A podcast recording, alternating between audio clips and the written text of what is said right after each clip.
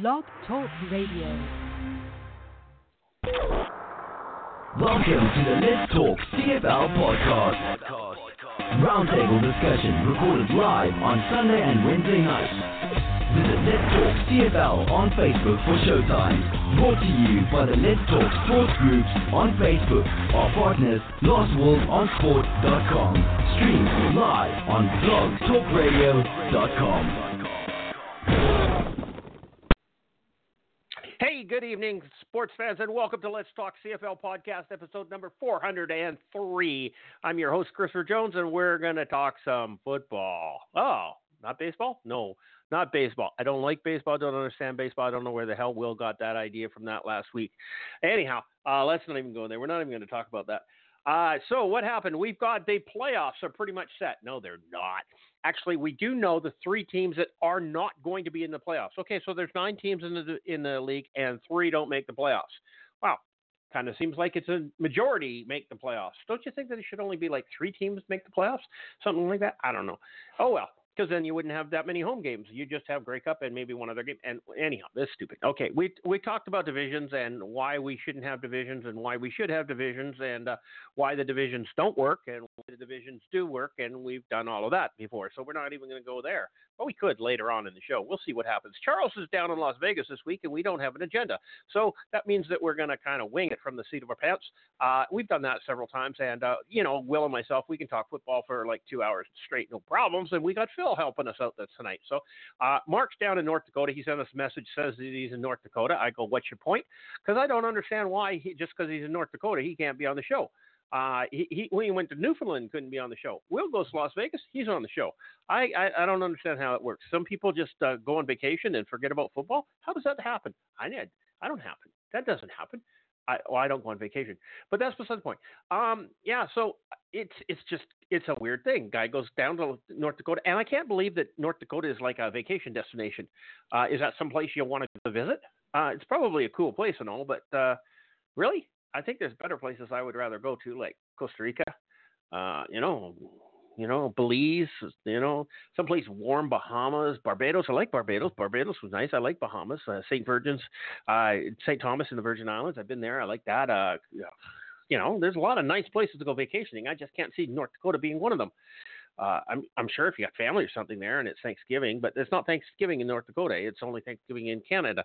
So he should have stayed in Winnipeg on Thanksgiving and then he would have had Thanksgiving here. And then you could go down to North Dakota in November and have Thanksgiving down there.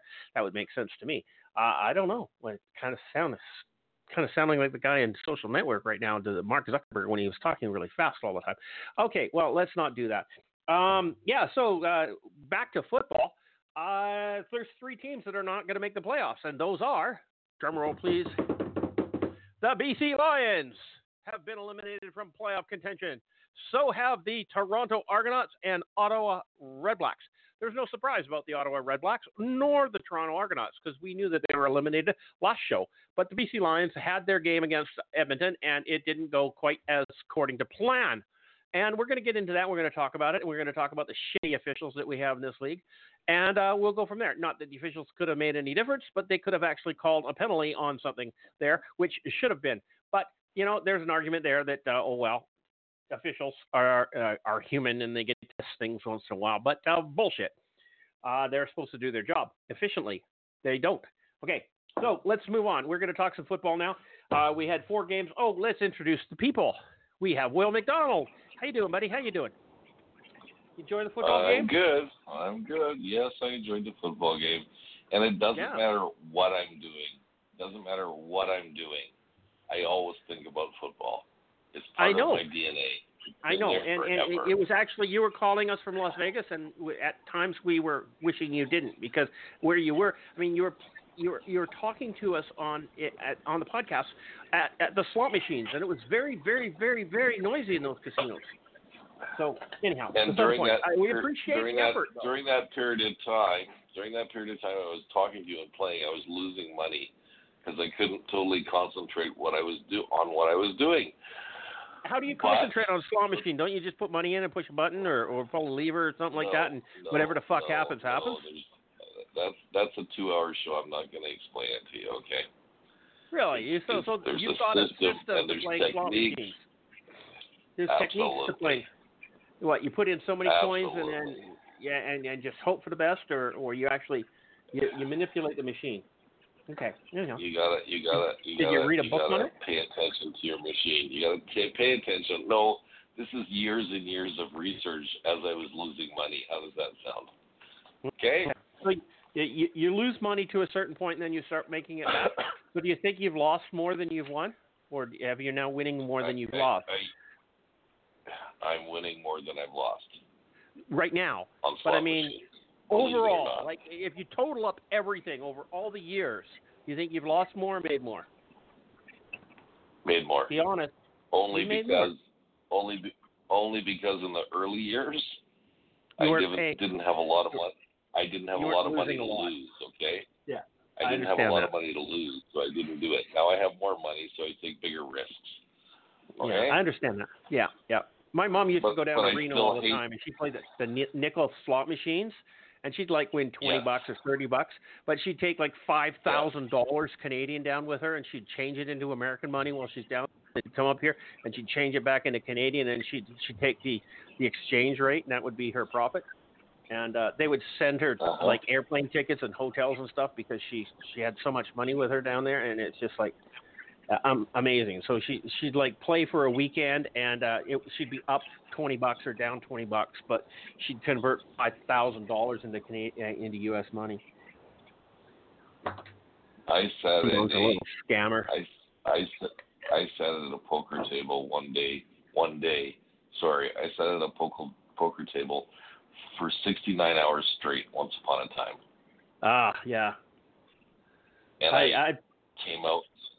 I came out Yeah. twenty seven dollars ahead, and that was a win for me. Okay, and it was just about playing the game. oh, But it is without question. I, I played to have fun. Right, I I'm, I'm a blackjack player. I can sit down at a blackjack table. In fact, I sat at a blackjack table for 17 hours. It's not 56 hours. I granted 17 hours, and in Costa Rica, at the Holiday Inn there, and they brought me steak, they brought me booze, they brought me hookers, they brought me all sorts of different things. Not that any of that mattered. It was just I was playing blackjack because that's where my focus was.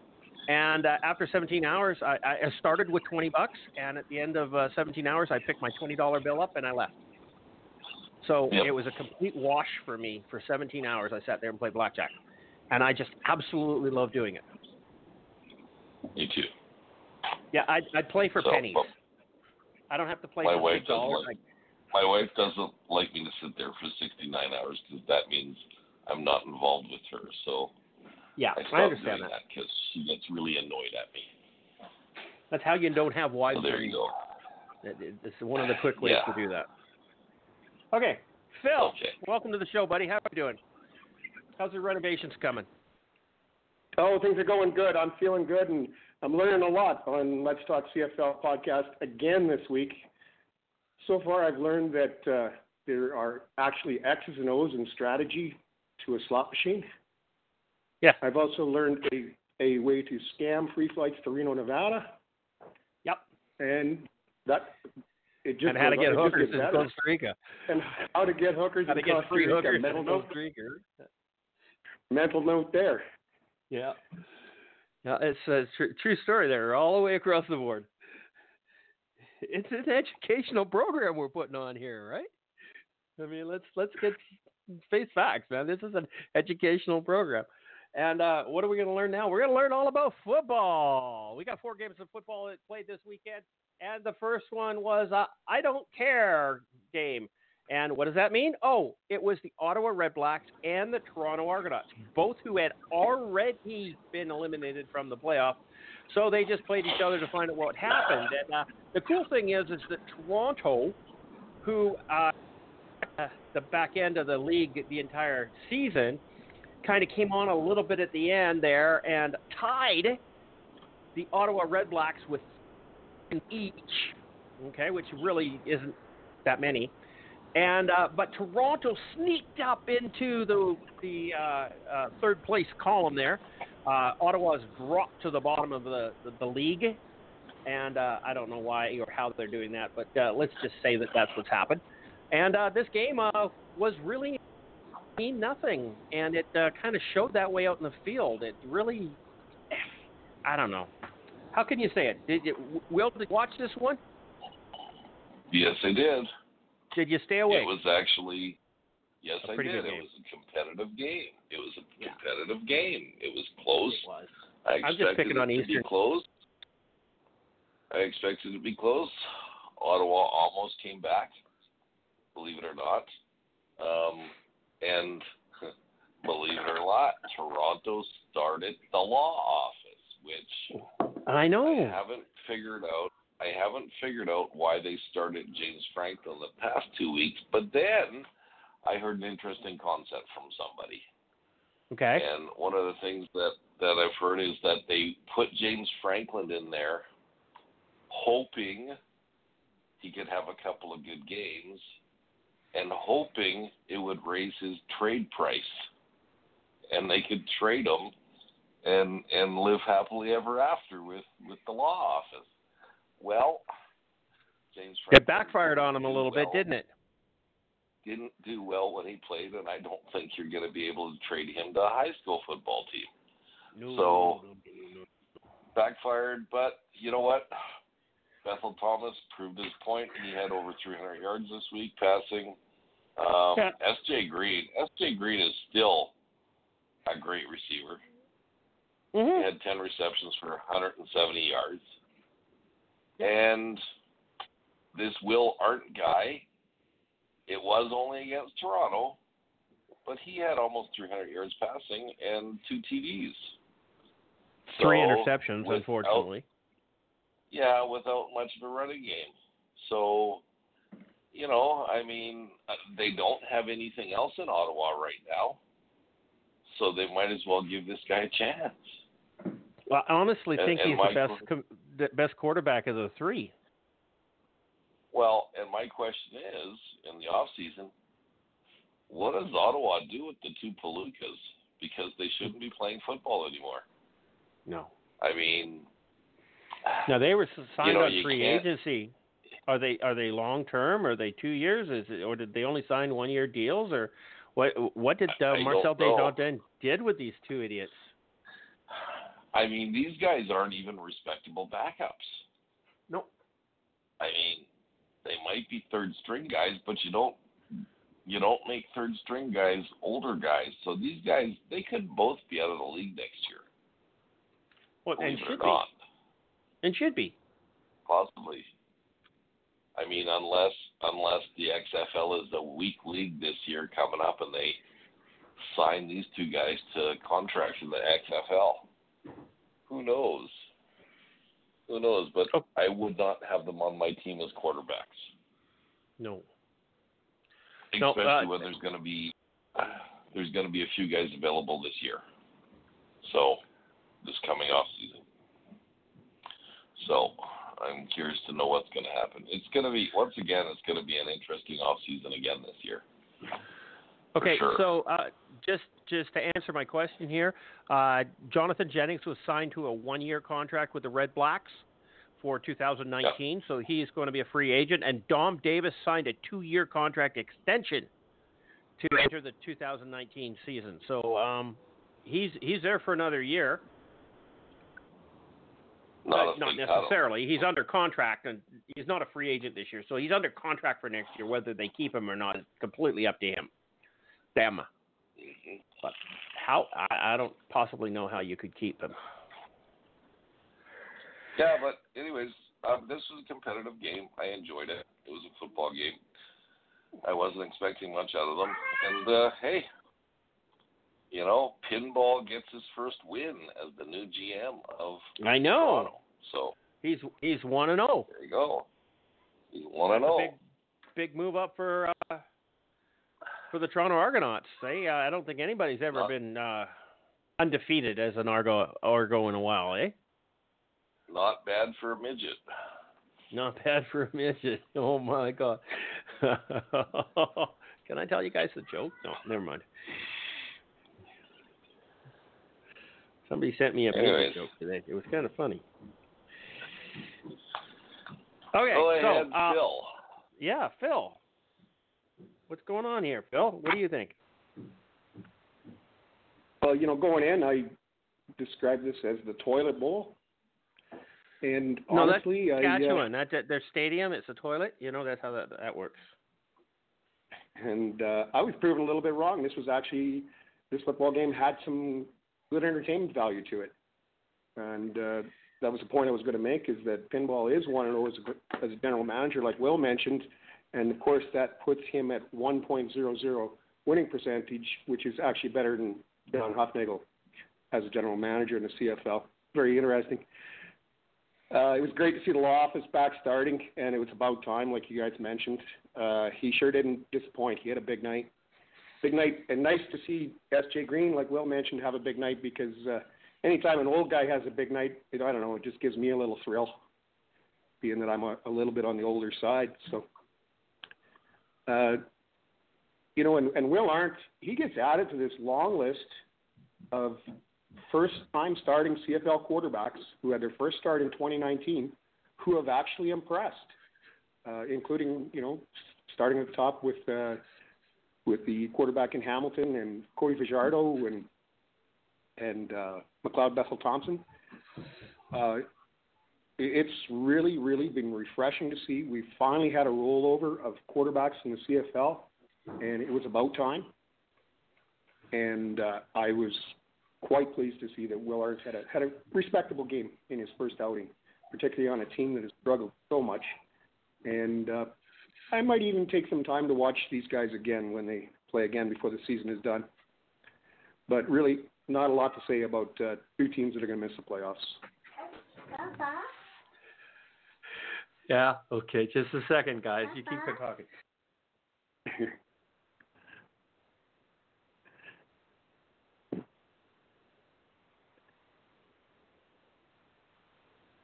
Uh, one of us should add something to this while uh, Christopher's away. I, I'm probably I'm probably not gonna I'm probably not gonna watch these two teams again this year because it doesn't really matter anymore.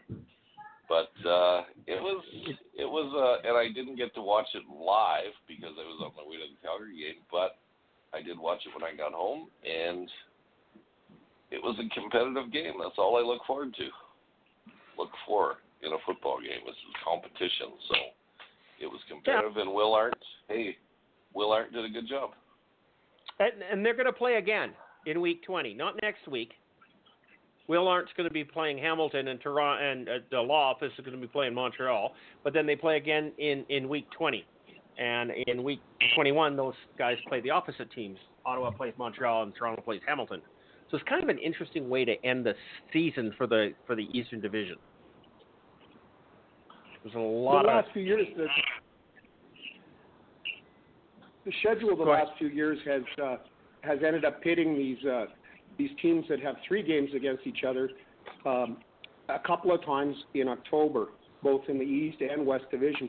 And I haven't really liked it because what it does is it, particularly with the weaker Eastern Division, is it uh, suppresses some wins from the East that they could have had earlier on and maybe kept them in the hunt longer. And I would like to see the CFL do get more of the crossover games done earlier, or I'm sorry, uh, leave the crossover games more a little bit later in the season, and get at least two of the games out of the way by mid-September, uh, with the teams that do have to play each other three times in the West Division, and and same with the East Division. Yeah, uh, no. You know, i- if you look at that, you, you look at some of the Eastern teams just padded their their totals, and I'll go with Hamilton because they played so many Eastern Division teams early on. Okay, and BC got nothing, played nothing but the the Western teams and lost and lost and lost and lost and lost, and they didn't get to you know start winning until they got to the uh, anyhow. And anyhow, I I just don't like the the schedule this year did not was not favorable in my opinion. That's the way it is. But then, you know, there's always somebody who's going to hate the schedule, and there's always somebody who's going to love it. And I disagree with the concept. I think there should be more inter or uh, cross divisional games early on in the season, and and you should be playing your rivals later on in the year.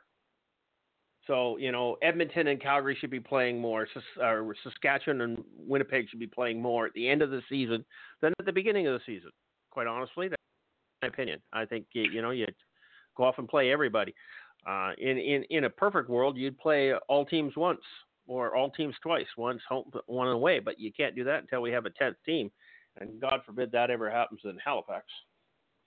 We had another week week before that one's uh, going to hit the the papers, right? Uh, this Tuesday, that's tomorrow. That's only one week since the, it's been tabled for two weeks. So we'll see what happens in seven days. That's right. Right? Okay. So, uh, what's the final score on this one? This was 28 21 for the Toronto Argonauts over top of the Ottawa Redblacks. And, uh, Charles, you picked Ottawa. You're eliminated from contention here. Uh, Will, you picked uh, Toronto 21 to 8. Not enough respect to Ottawa there. You are out by 20 points. CJ was next uh, bad with uh, Toronto, picking Toronto 24 12. Again, not respecting Ottawa enough. Um, out by 13 points. Phil, you didn't do so good either. Uh, 26 14. Mark went 23 18 and uh, was only eight points off. So Mark gets the big points uh, total there. You were close, Phil, at nine, but Mark beat you with eight.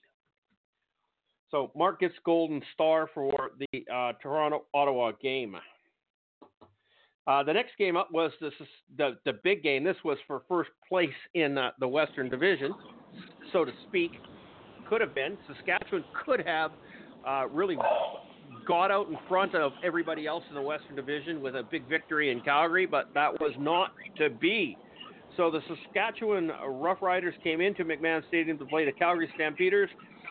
And uh, we'll start off with Will again. Uh, he was at the game with his toque on. Uh, no, he didn't have his toque on. Everybody else had toques on, but Will, he just had his hair, uh, his white hair, a mess straight up in the air, kind of like uh, some mad scientist or something. At least he didn't look like an ogre this time. Will, take it away. I was very disappointed, Christopher, because I couldn't wear my capris to the game because it was too cold. Yeah, um, I know, I know. Um, well, I, you know are, are, those actually capris, or are you just too fucking tall? And you just no, wear short pants. okay. I have a whole collection of capris. Okay, I like capris. Um, but that's just a personal preference. Do you shave um, your legs so it's I not was, hairy down below? Chris, Christopher, I am yes, one of those human beings who cannot grow hair on his body. Okay. okay. I have very little hair on my body. Not that you need to know that. As a matter no. of fact, let's go into TMI. Genetics. Too let's much information. Let's go into genetics. My mother never ever had to shave her legs because her legs were hairless. So, which I hear that's every woman's fantasy is to not have to shave their legs. So, anyways, I didn't know they had um, razors back then. Yeah, they did. Um, okay. I it was a competitive game for sure. The biggest problem for me was there's too many green people in my stands, but yeah, I, I I was nice about it and I was very courteous and I didn't I You didn't go nah nah nah nah every time Calgary uh, was ahead. Um, you know, I don't think, and correct me if I'm wrong. I This was a very think, close game. Yeah, I don't think the football games have been that that.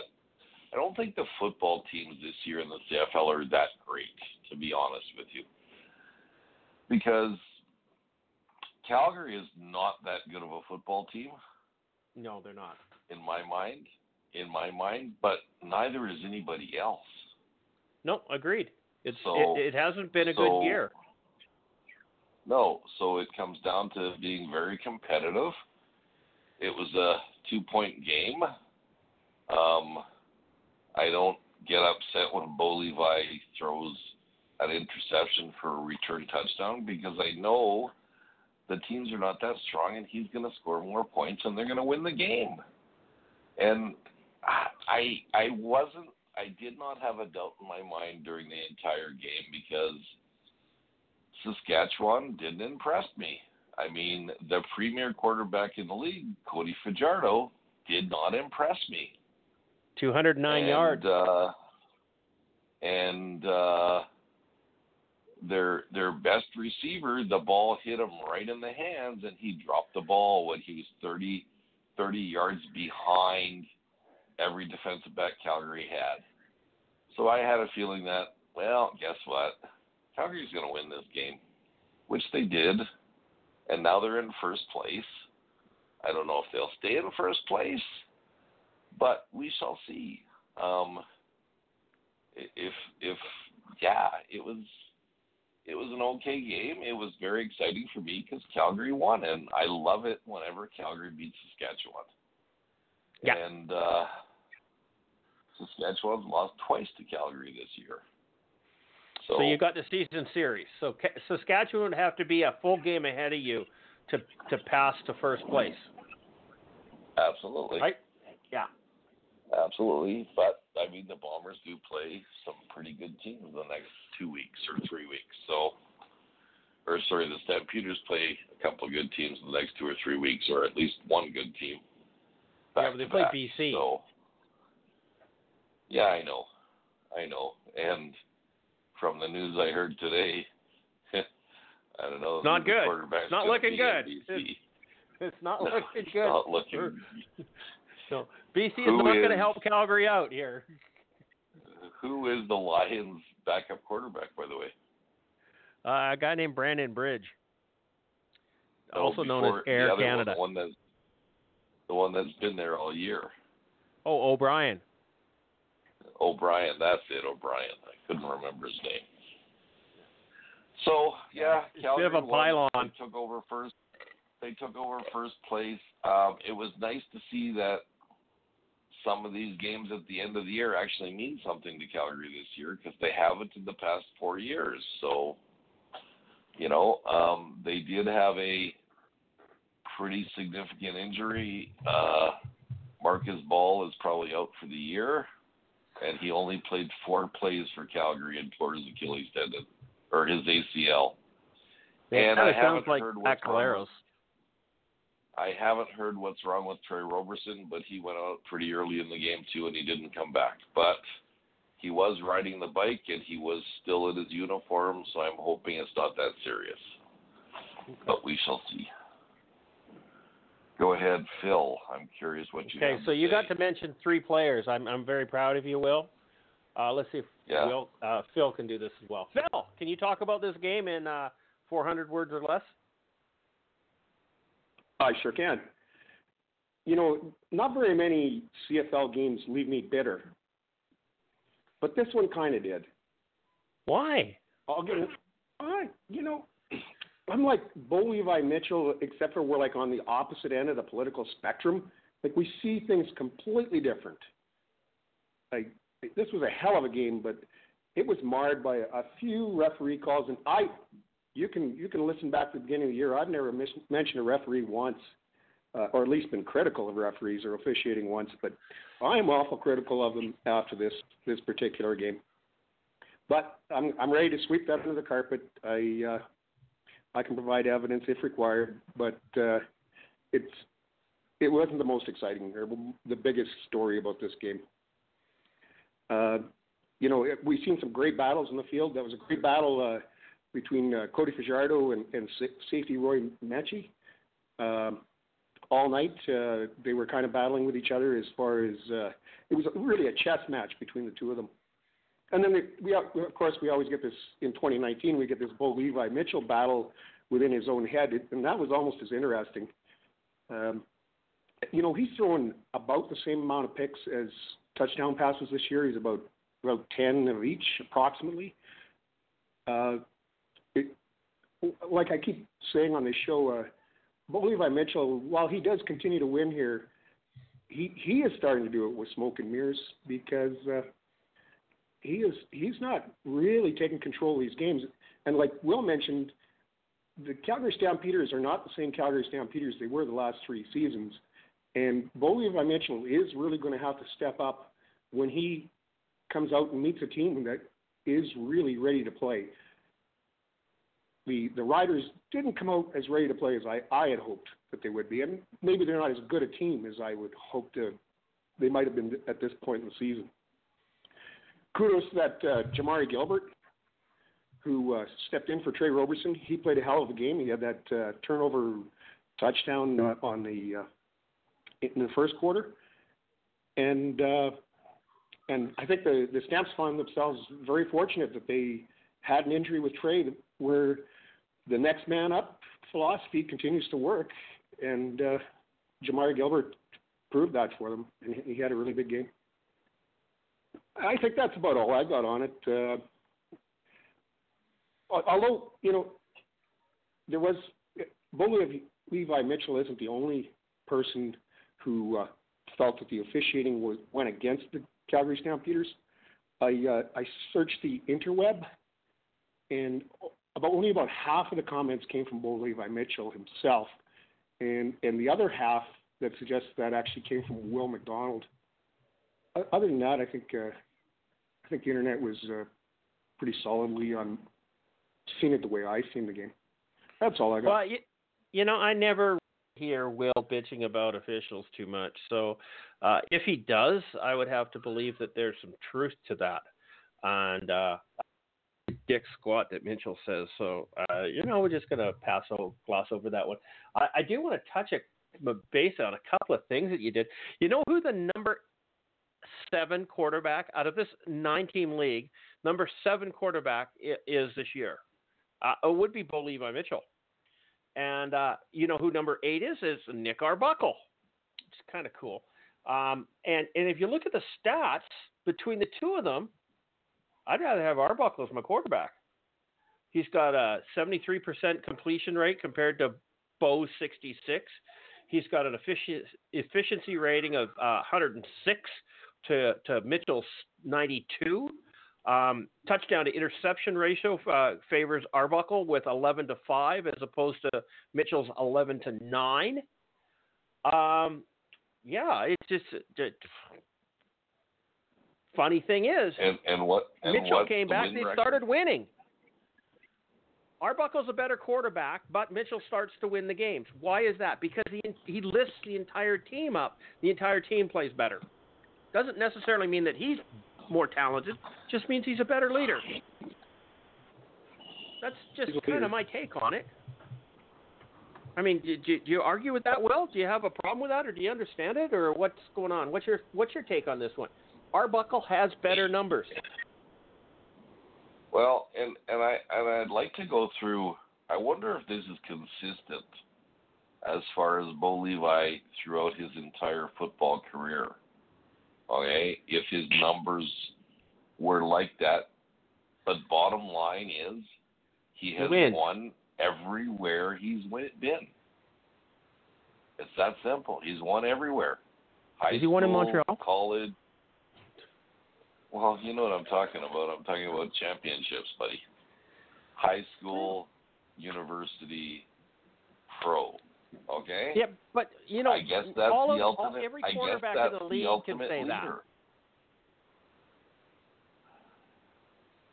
right? Every quarterback in Totally. the NFL can say that. Even even the shitty guys. Even Drew Willy was an awesome um, high school and college quarterback. For him to get to where he is today, or was, he had to have been a great quarterback in college.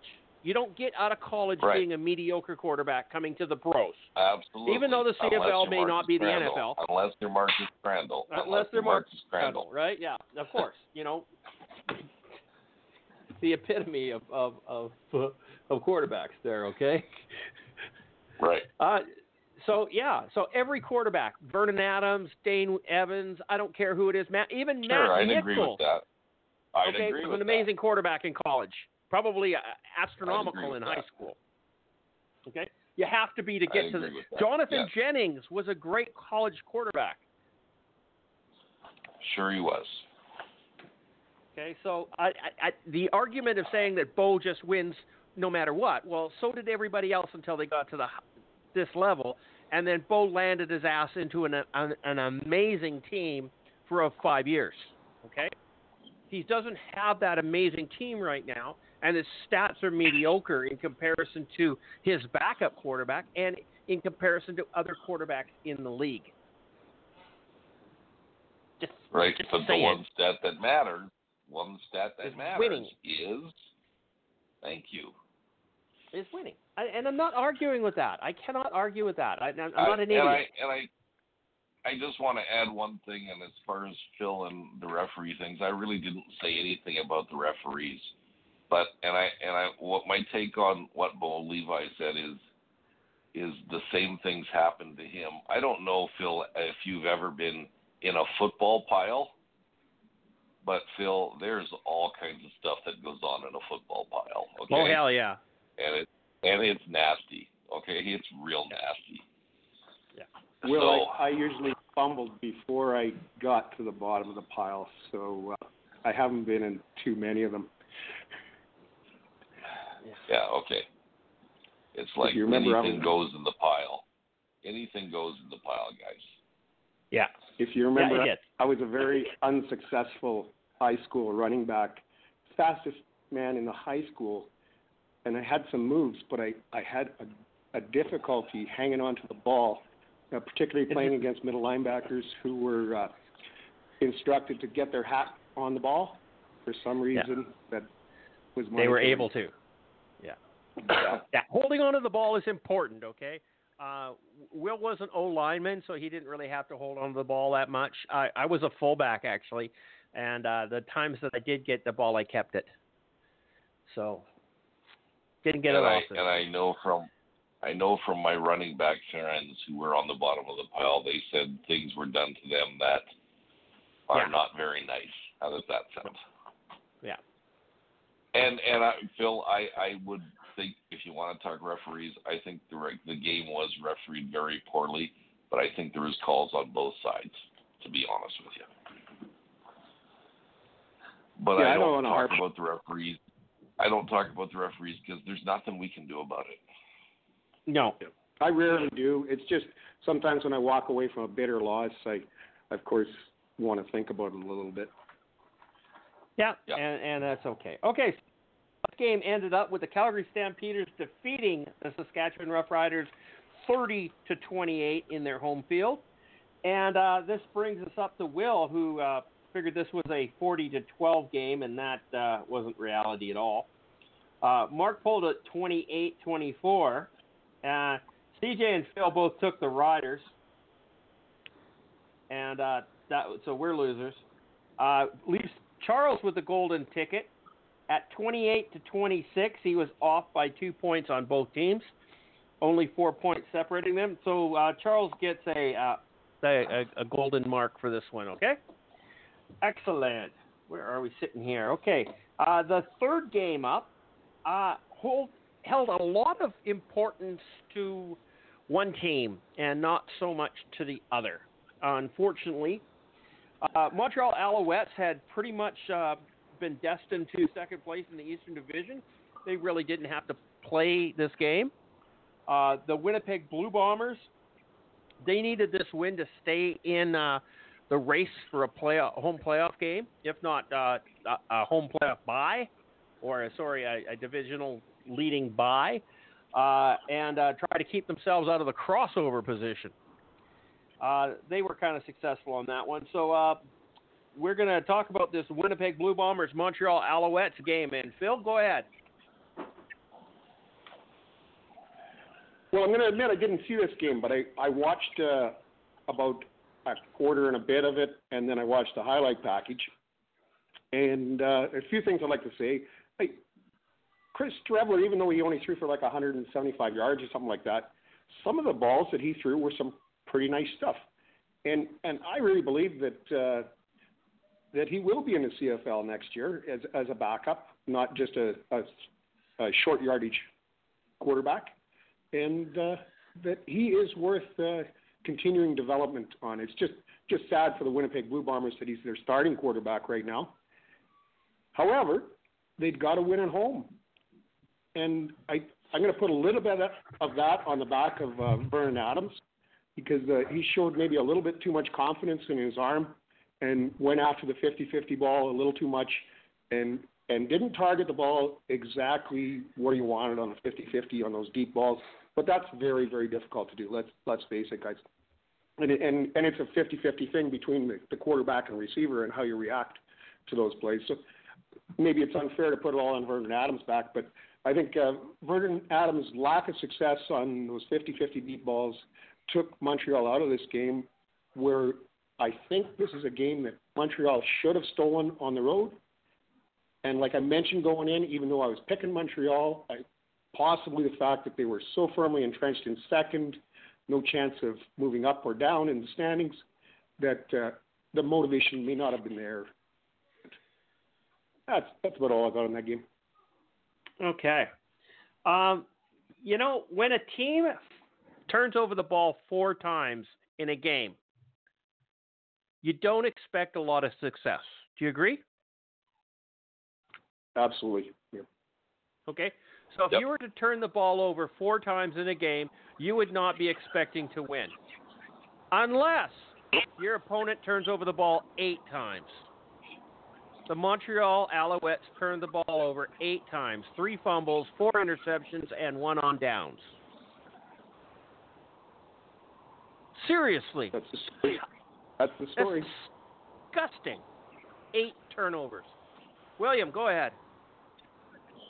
Well, you know, the thing I can't get over is, and I tend to wonder if this game meant anything to Montreal because uh, the the the way, and it hasn't changed in Winnipeg. The way to stop the Winnipeg Blue Bombers is to stop the run and make the quarterbacks throw the ball. Yeah. Okay. Well, Montreal didn't stop the run. And in order to stop the run, you have to be pretty dedicated. You have to stick your nose in places where you don't want to stick your nose. And it takes quite an effort to stop the run. And it's very physical. And I don't think Montreal was willing to pay the price, to be honest with you, because they, to me, they didn't really care. You know, more power to Winnipeg because I didn't expect them to win this game, although I picked them. Um, but maybe the difference was the weather, and and Winnipeg has. I mean, that was if they had lost, that would have been four games straight that they lost, and they're kind of going backwards, and so they're pretty motivated. Streveler, Streveler really didn't hurt them that much. He didn't do anything And good Andrew for them. Harris got well, and Andrew Harris got 166 yards. Okay, my question is, did he pee in a bottle before the game? Oh, Or did after. I say that? Whoops, sorry, Mark. Sorry, Mark. Anyways, I am. I'm really excited about this weekend to see, you know, if Winnipeg is that good when they play Calgary. So we shall see. But yeah, I mean, more power to them. They kept up. I still think they're gonna have to go somewhere else for a playoff game, but we shall see. We shall see. The question is, is are they going to have to go to the uh, Eastern Division for a playoff game? No, I don't think so. That's I that's don't think so. theoretically still up in the air. Yes, it is. But on the other hand, ah, well, no, you can't really say that. I, I think they would have a chance in the East. Well, they have a chance in the West too. So it doesn't matter. Any West team that goes to the East, they'll have a chance. It doesn't work chance. out that way ever. They have a chance. Yeah. I mean, Hamilton is still seven and zero at home. Okay, Yes, they are. That's just a fact. And and Hamilton, you can say what you want to say, but Hamilton is a good football team. There's Hmm. no doubt in my mind because they've done no just as well against the. They've done just as well against the West this year. Oh no, they've done actually better. Okay, Right. Yeah. I, and it's, it's And I mean, if you they've got think- and if twelve you think victories, about it- and only four of them are in their own division. Well, they haven't you played think about that it, team that many, many times. They got three more games they coming, lost right? and and they lost their starting quarterback.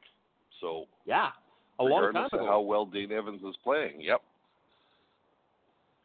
So I mean, granted, Montreal didn't have Stanback in there this week, and they were missing somebody else, and I can't remember who it was, another big player. So I don't know. you know, we'll see. I'm really excited about the playoffs coming up because you have to turn it up a notch, and let's see which teams can turn it up a notch. yeah, because a lot of teams have already turned it up that notch, and it's not quite as enough. That's correct. You know, some teams out there right That's now correct. are playing playoff football. If that's their playoff football, I don't know. It's not going to take them very far. I don't know either. I don't know either. I'm I'm still I don't know to this day, and it's obvious, but I don't really I can't really tell you who's going to be in the Grey Cup this year, other than Hamilton or Montreal. That's pretty obvious. I I have to say it's Hamilton. I would say too. They're on the Yeah. they're the odds-on favorite. Absolutely. Without yeah, without question. But okay. Phil, what's your take on this game? I talked about this game already. Yeah. Oh, did you talk about this game already? You talked about Montreal and Winnipeg. Yeah, he did. Okay. And so is the consensus what I mean ah, never mind. I'm not even going to go there. That's just being slimy. We won't talk about Andrew Harris and, and, and his 166 yards and that he's finally actually played some football. But I think it had a lot to do with Streveler not taking off as much and actually handing off the ball more. And that's probably because of the weather and the play calling of LaPolice. Um, that it wasn't a play option for, for him. It was literally give the ball to Andrew Harris and make him go uphill and that's kind of the way it is. And you're right, Will. If uh, you don't dedicate your body to uh, stopping the run, that's how Winnipeg wins football games. Is the run. They don't win it on the arm of Matt Nichols or Chris Streveler, and that's just simple fact. They do not have the arm to win football games. Uh, they're they're good. They're they're going to pound the ball up the gut, and they're going to do it, and they're going to beat you that way. If you can't stop the run, they've got the W. So and I really score. don't think. I- was going to say I really don't think Winnipeg has the receivers to have a good passing game. No, no. that they, wasn't it. Didn't one of the receivers just pass 500 yards this year? 500. Yeah. They're not. There's no thousand Yeah. yard receivers in Winnipeg. I mean, let's face it. For the most part, what's been winning Winnipeg games is their defense. They do have a good defense. There's no doubt about it. They have about a great defense, and their their offense scores enough points to win a football game. And there's been no blowouts. Winnipeg hasn't blown out You, anybody. you this could year. say that. You can say that about Calgary too. To be honest with you. this year. Yeah, this year and last year. Yeah. Okay, so That's final great- score on. Can I finish this one? Yeah. Final final score was 35-24 for the Winnipeg Blue Bombers over the Montreal Alouettes. I don't want to move on from this game, so let's uh, see what happened here. Charles picked Montreal. Phil took Montreal. CJ picked Montreal. It was between Will and Mark on this one. Will had 21-15. Mark had 26-17. Uh, being 34-24, Mark uh, wins this one. So that's two golden tickets for Mark this week.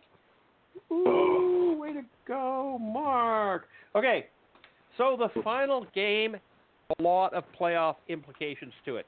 Uh, the Edmonton Eskimos were on a downhill slide. They were holding on to their fi- the crossover position by the skin of their teeth. BC was the resurgence team after their pathetic one and ten start to the season.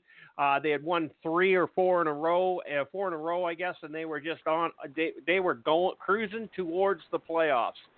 And what happens in this football game? Iron Mike goes down with a broken wrist. It was not his throwing wrist, it was his left hand. And he broke the wrist, and uh, that was it. Now, in the previous game, uh, not the previous game, but uh, previous day, uh, the Calgary game, they did everything they could to protect the quarterbacks. In fact, they actually used a very seldom, seldom, seldom used penalty called piling on, believe it or not, on a quarterback. Yet when Mike Reilly gets taken down by two guys after he's thrown the football, yeah, I know there's a debate on whether this was a late throw or late hit or not, but two guys take him down, jump on top of him. If that's not piling, I don't know what is. No call because the refs never call anything against Mike Reilly when he's the quarterback because it's Mike Reilly, and oh well, he's a tough son of a bitch, uh, so we don't need to do that.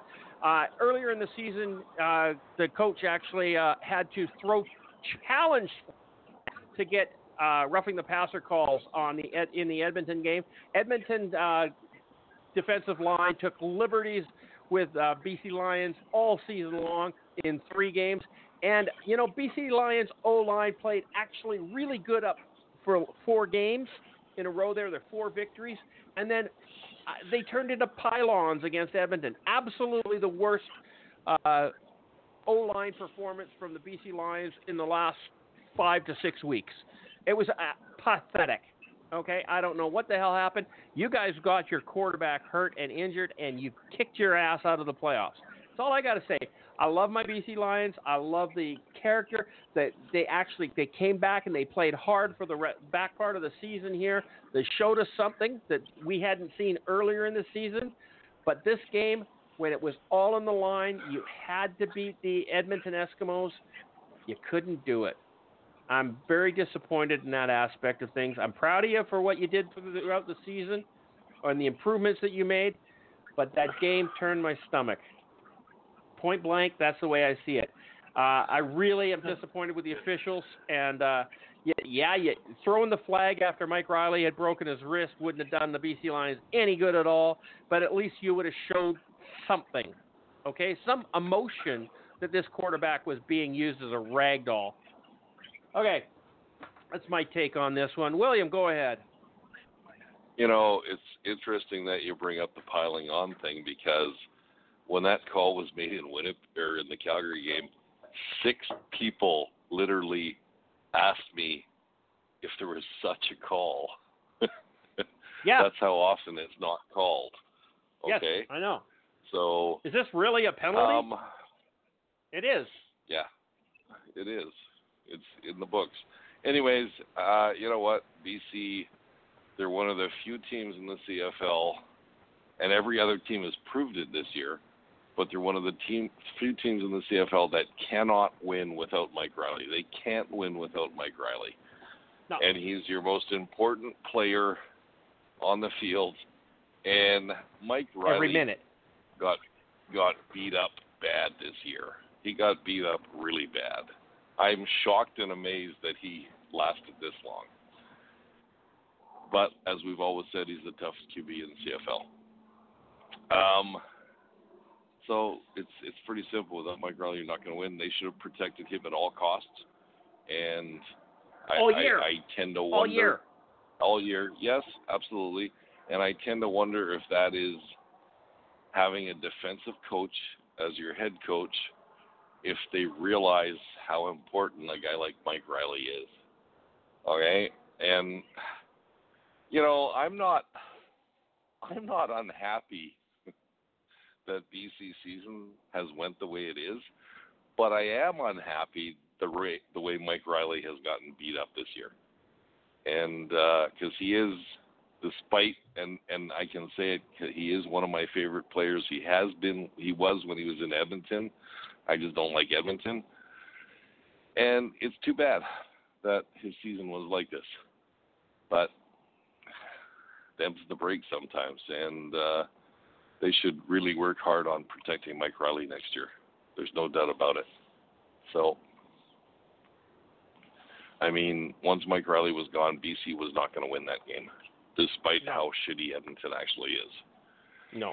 So, and it's too bad, but it is what it is. Um, I, I I don't think I saw the play where Mike Reilly got hurt. I don't know if it was a penalty or not.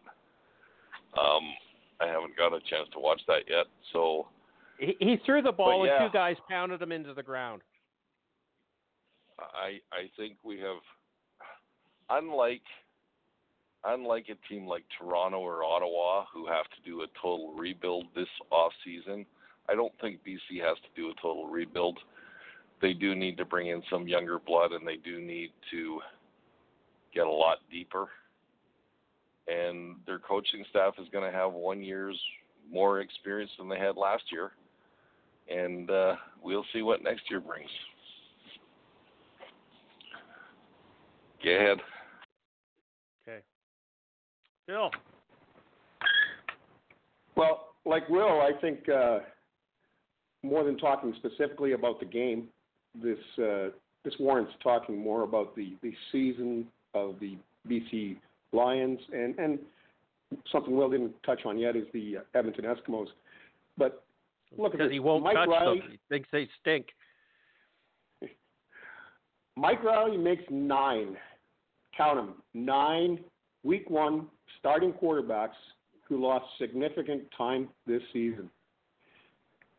There is something wrong in the CFL. Can you imagine what would happen in the NFL if 32 week one starting quarterbacks lost significant time or didn't, and half of them did not finish the season, did not even come back later in the season? It would be it'd be anarchy. There'd be rule changes and and reviews They, and they've and, had rule changes down there to try to bubble wrap the quarterbacks, and it's not working either. and and the CFL has as well, and it's not working here either. So I, I don't know what the answer is, and I don't pretend to know what the answer is to it. But what what a season it's been for for CFL starting quarterbacks. And I was hoping, had my fingers crossed, Mike Reilly was going to be the one because he is the toughest son of a bitch in the CFL that he'd be the one. But as it turned out, nobody's that tough. Although as far Well, as, you as don't far know. He as, hasn't uh, started the final two games yet. You Yeah, know, if he comes wrist. back and plays with a cast on, you know, he, he gets that trophy. Mike, that would not surprise me out of Mike Reilly. I was thinking It- of that. it as is his- standing up the line. It is his non-throwing arm, so It is his non-throwing arm, so you know, at least now he'd have a club. Yeah. Well, I've seen defensive backs play with a club in this league, Yep. but uh, Well, de- definitely linebackers, D linemen. Uh, so eh, I, I like that, that. I, that's an interesting concept there, Phil. Um, what can we do to protect our quarterbacks more? Um, I don't think it's rule changes. I don't think you're going to legislate uh, fair play. I, I'd, I'd like to think that they do, but they don't. Otherwise, we wouldn't be having suspensions and fines. Um, I think you need to get big, mean, nasty O linemen. And I think that, you know, is it the ratio that's causing us problems and not being able to bring in, we're having to have Canadian O linemen when we could get some nasty big Americans? Um, because is that, I mean, the majority of our, our, our Americans or, you know, we're, we're going to go imports are on defense. Okay? In fact, I think BC ran the entire defense and has for the last 10 years with one or maybe two Canadians on it. Uh, is it is it time to change, flip that, and put some uh, put some Canadians on defense and, and, and, and bring some more imports in on the O line? Uh, is that important? Is that a way of doing it? I consistently consistently calling the rules that we currently have would be really nice as in one game they do everything they can to protect the quarterbacks. In the other game the next game they they, they don't do a goddamn thing. I consistency across the league needs to needs to happen and and we've been saying barking about that for a decade or more and uh it's never happened and it's not going to happen so uh, you know i don't believe in fairy tales or essential oils. Um so i don't know what what what what can we do to, to, to protect our quarterbacks a little bit better? Do, let's let's finish off this game, and uh, we can uh, start right off on on top of this one. Let you guys think about that for a little bit. Phil, do you have anything more to say on this football game? uh, just that the, the Edmonton Eskimos did look very good.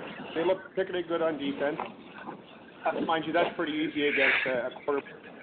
No, no, you know, not throwing any shade on Brian, but but that might have been easy for them. But their front, their their defensive line in particular, uh, looked like they did in July. And you remember when they were leading the league in sacks in July? Maybe they still are because they got so far out in front. They were about to, they were going to explode the CFL record in sacks. During Yeah, there's- yeah, but that but that was there's no other- because they played B or that's because they played BC back to back. Okay. Yeah. No, and here no, they no. He's BC talking about. BC having the most amount of sacks against them, Yeah. right? And, Well, and that that's too, just a that too, fact. But but Edmonton looked pretty good. They they uh, and they certainly built themselves some confidence. So the fact that they might cross over, maybe if Winnipeg had lost, uh, they would be a threat to cross over. To, that Winnipeg would cross over rather than Edmonton. But uh, I wouldn't count Edmonton out when they travel to Montreal to play the Alouettes in the Eastern semifinal. I still Uh, think they're not going to win anything with Kilgore. So No. No, I have a problem believing that as well. I liked him a little more than you guys maybe did the other.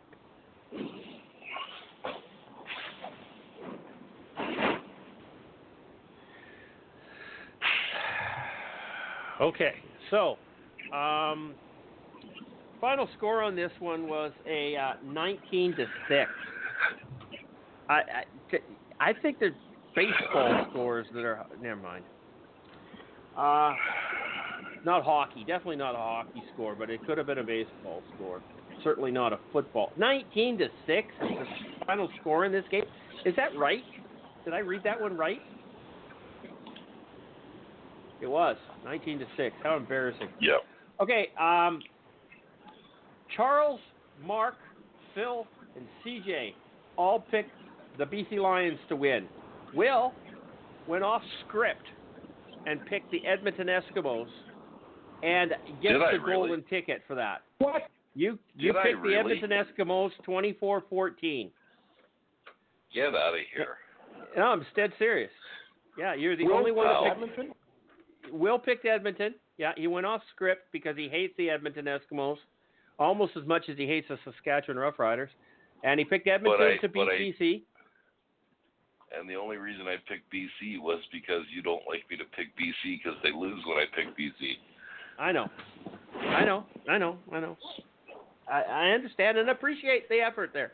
I know you took one for the team or for the guys here, and uh, you actually ended up being rewarded for it with the Golden Star.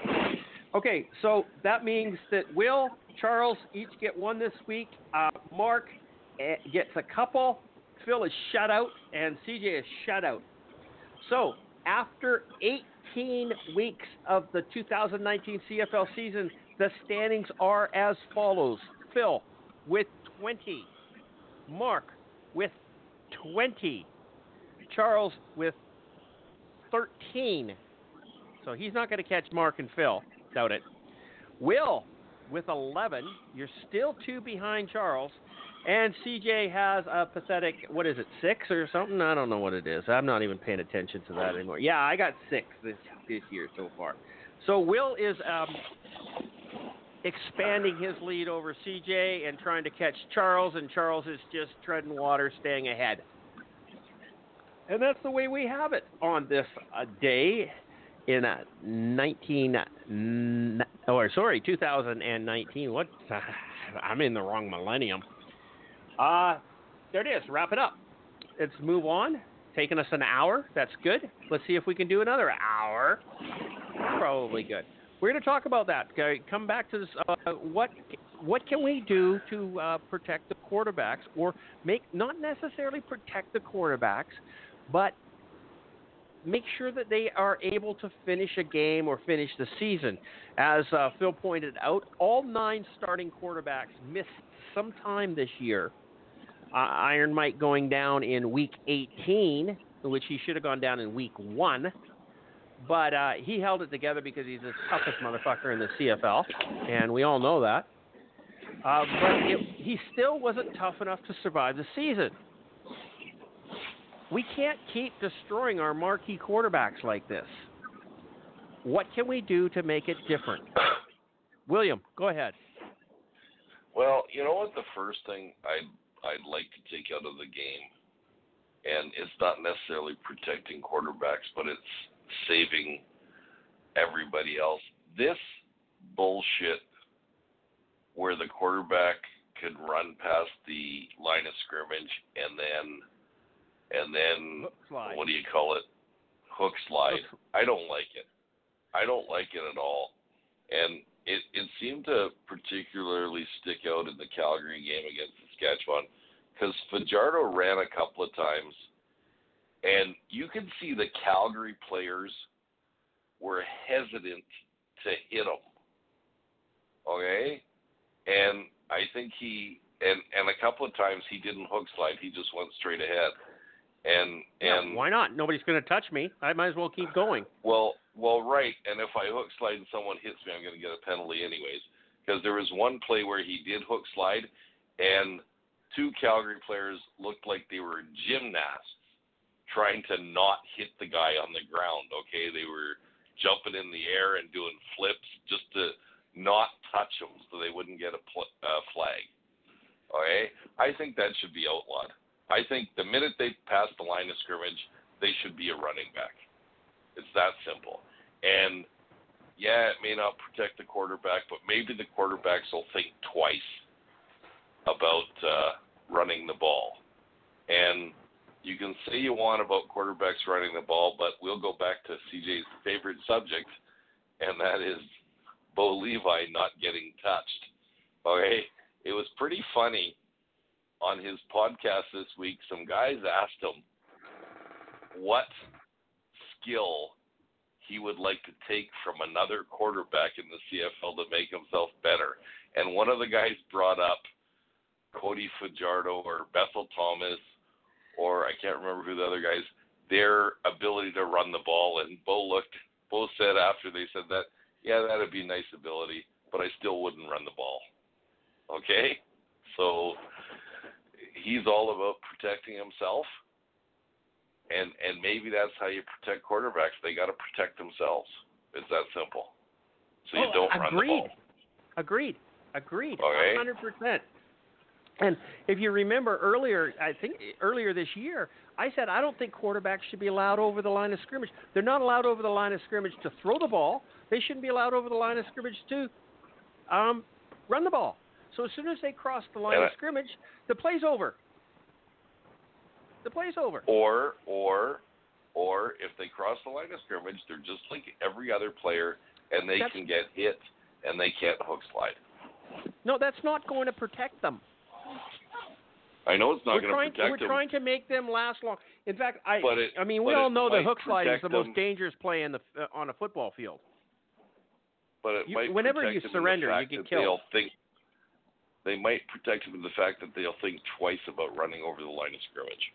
These are football players. They don't really think that much. Um, did I say that out loud? I didn't say that, but hey, if the shoe fits, With the shoe bits, right? I mean, yeah. Right. Let's let's just face facts, okay? Um, I, I like Mike Reilly's ability to do what he does, but not at the cost of our season. Okay. Now, granted, this was not a, a running play where he got tackled. It was a, it was he, he threw the ball and and was was pounded into the turf. Um, but I've seen quarterbacks, Dave Dickenson, take horrendous hits because they've crossed the line of scrimmage and thought that they were running backs. They don't have the same pads on that a running back does. That's why they're not supposed to run the ball. Yes, we know that there are quarterbacks out there that make the, made a living running the ball. Damon Allen's one of them. Darian Durant's another. And I just think they're dumb goons. They should never have been as successful as they are. The only reason why they were is they could take a hit and keep and get back up, but they shouldn't have had to. Okay? They were just too stupid not to run. Uh, I don't know. It, it, to me, it's exciting. I, You know, I love the element of a of a of a quarterback running the ball is an exciting play. Okay, it's an exciting play. I I, I agree. Taking that out of the football game would be a loss to the game. But taking the quarterback Yes. out of the game is a loss to the game. I mean, I do like Bo Levi's attitude and why he doesn't run, and he says he doesn't run because running for four or five yards to get a first down, he said, is great, but at the risk of losing the quarterback for the rest of the season. And it is all about it. team, right? It's not worth it as far as he's concerned. I, I agree with him. And you might yeah, I might call him a pussy, but you know, I guess he's a smart pussy. I don't know. I agree with the concepts mentioned, gentlemen. Uh, you know, let's go. Let's back way back to week one of the season when Zach Collaros gave himself out for a hook slide, and uh, Simoni Lawrence took his head off. Uh, Zach Collaros doesn't hook slide there and stands up and and acts like a running back to be tackled. Simoni Lawrence doesn't get the opportunity to take his head off. And hook sliding has always bothered me for this reason. Do you, well, do you guys it realize? Um, sorry. Go ahead. No, go ahead. Do you guys, uh, speaking of Bo Levi, do you know how many times Bo Levi ran in 2019? Twelve. Twice? Two times. Both in the first game against Ottawa. Love it. Yep. so the game can be played without a running quarterback because I can. think uh, a lot of people around the league agree that Bo Levi Mitchell is is uh, not just chopped liver as far as a quarterback goes. And uh, it would be interesting to see uh, uh, teams uh, acknowledge that maybe from their own schemes, much like the Calgary Stampeders have done. And we have started to see it around the league a little bit. After the injuries started to happen, we started to see the, the double tight end uh, schemes a little more often to provide a little more protection for quarterbacks, particularly with teams that were having trouble. Uh, but we're also starting to see that double tight end used in, in the option a lot. Like uh, you guys were mentioning uh, earlier about uh, how Harris had such a big game there yesterday. Well, Winnipeg's been allowed to do that because Chris Streveler has been running. The uh, linebackers are keying on Streveler, and I think that gave Harris an opportunity to have such a big 160 yard plus game uh, the other day, which you know it's great to watch those kind of chess games and watch them develop. But we need quarterbacks to to to try to get in more than than one to nine games in a CFL season, uh, particularly starting quarterbacks. That's who puts people in the seats, creates the interest, and we want to see the best quarterbacks as possible in a, in a CFL game, which is known for its passing style. Watching Chris Streveler throw for 174 yards in a victory is not exciting football. No. That's my two cents. Okay. So I I like the concept of the quarterback's not allowed across the line of scrimmage. The goalie's not allowed across the center line in a hockey game. I don't know why, but you know he's not. Why why can't you do this?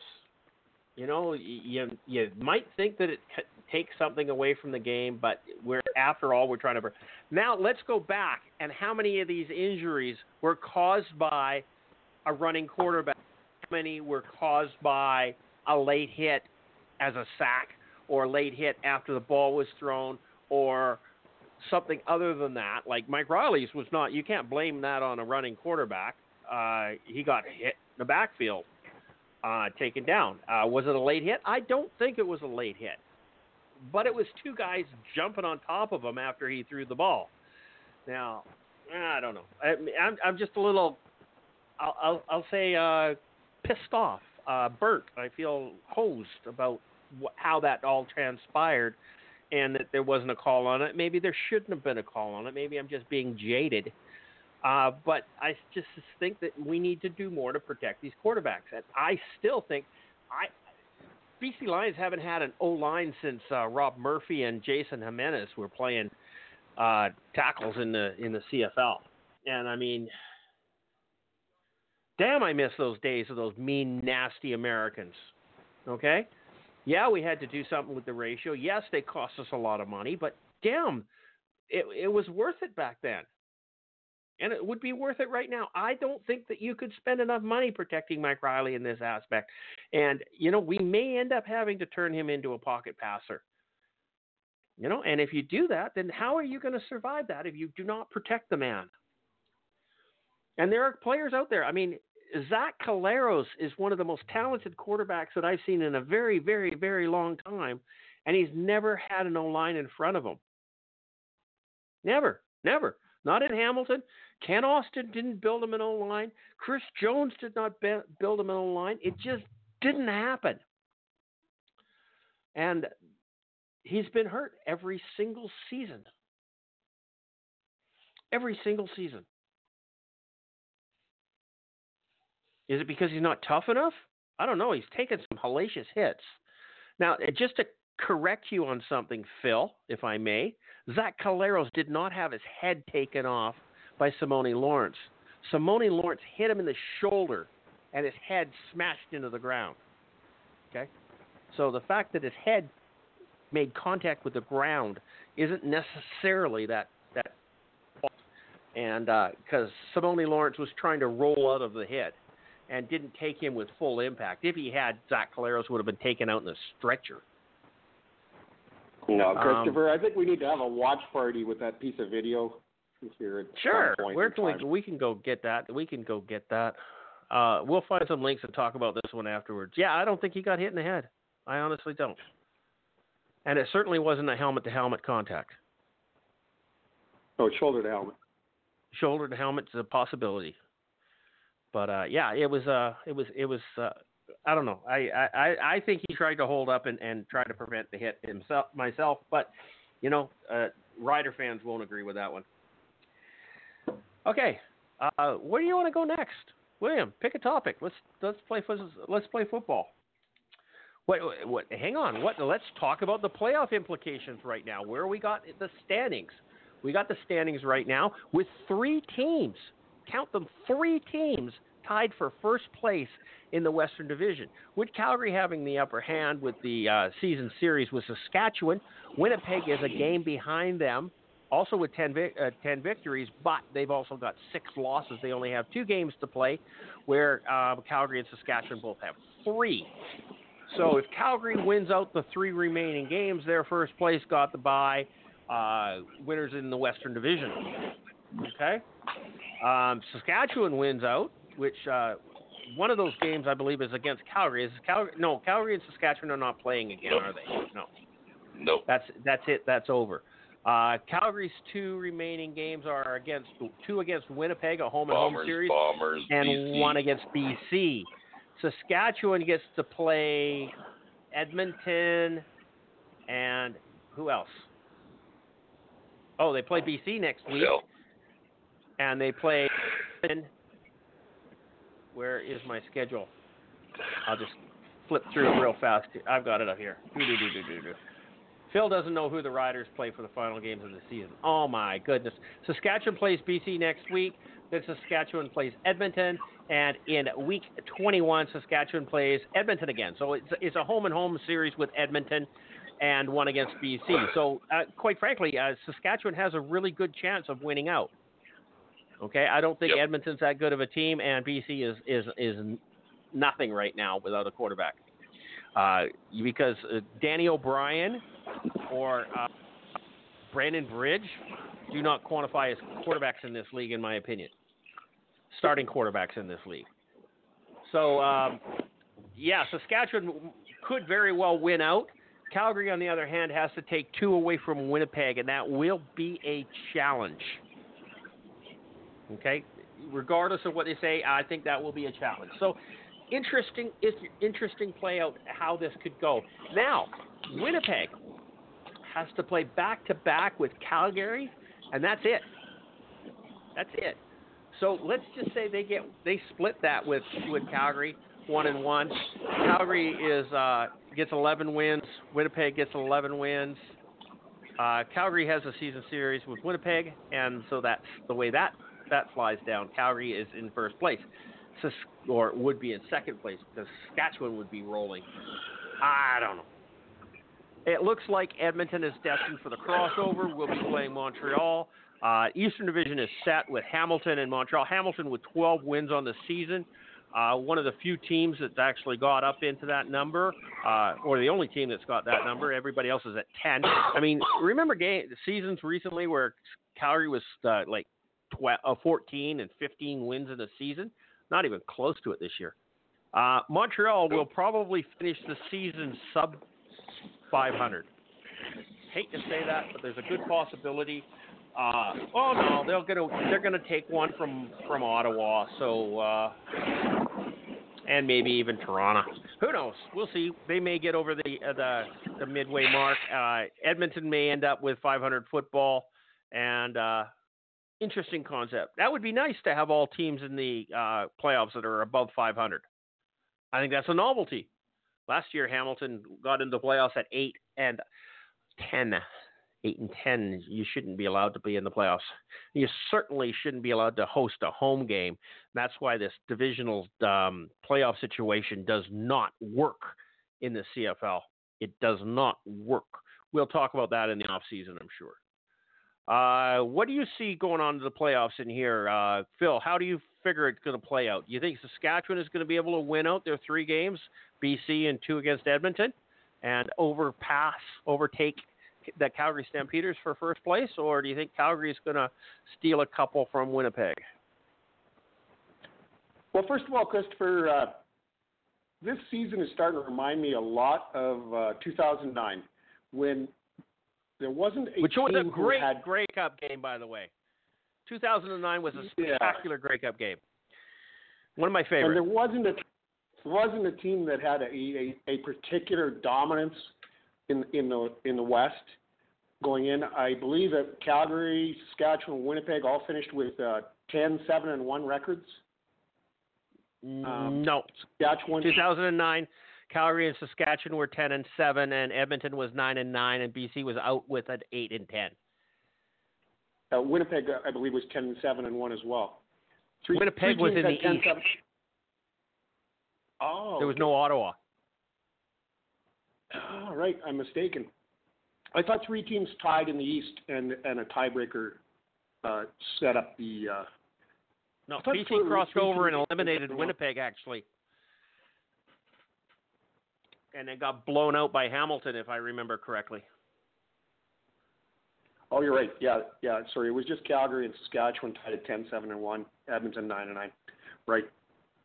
And uh, but there there again, there wasn't a dominance. There wasn't a, a Western team that had exhibited uh, absolute dominance over the, over the rest of the league.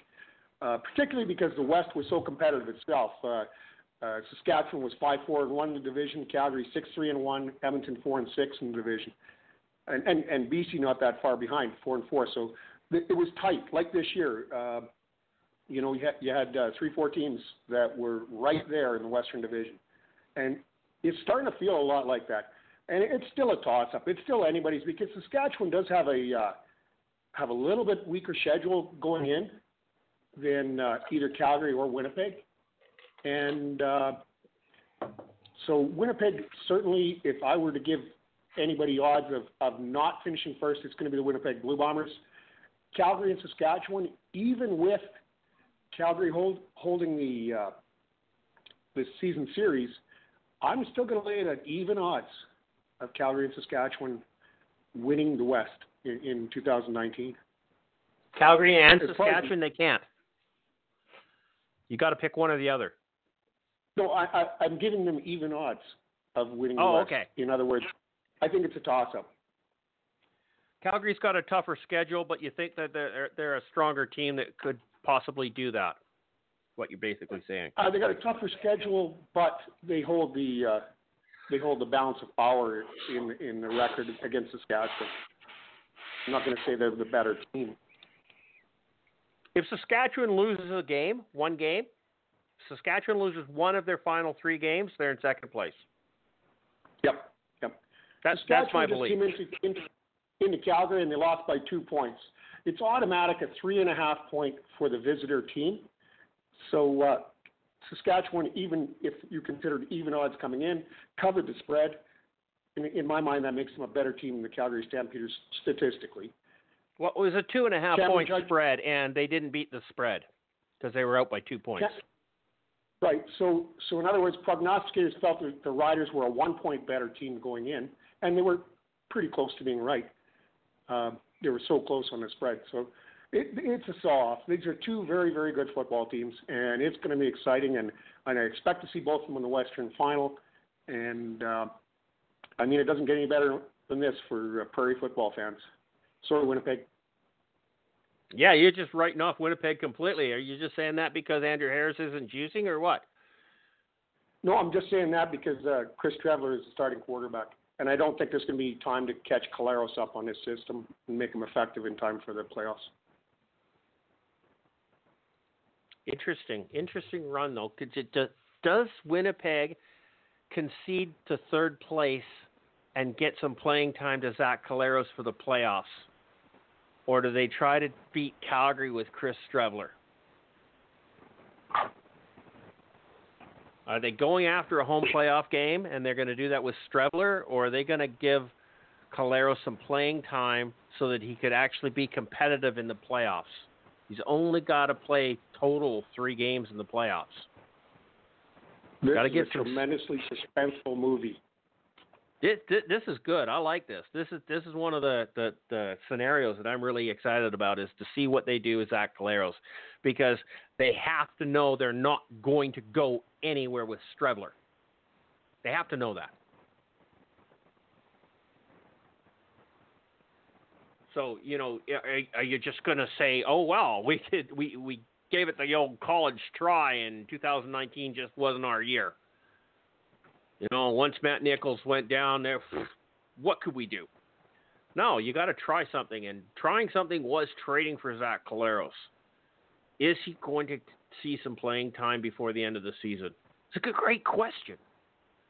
Phil or Will, what do you see in the playoff scenario coming up? Uh, how do you think the teams are going to end the season? You think Calgary's going to be able to I- win out? Are they going to be able to take two games from Winnipeg? I don't think as long as Winnipeg keeps on winning, I don't think you're going to see Zach Collaros. But They're not winning. They won one game of five. that is correct. They've won one game, but they're on the run now, so they play Calgary back. They're not going to put Zach Collaros in against Calgary in the first game at least. Second game depends how the first game turns out. Um, They put I Calgary definitely has a tougher schedule than Saskatchewan does. There's no doubt about that. Um, do I think Calgary can win both games? I think they can, but it'll probably be a split. Hard to say because once again, we haven't seen Calgary with Bo Levi against Winnipeg this year. Um, 'cause No. he was hurt in the only game they played, and that was a pretty close game. That was a pretty close game. Um, I, you know what? I think Calgary is a really talented team. I think they have as much talent this year as they've had in previous years, but I think they're too young right now. And I mean, if you if you watched the first half last week against Saskatchewan, they took some pretty undisciplined penalties, which is not the norm for Calgary teams.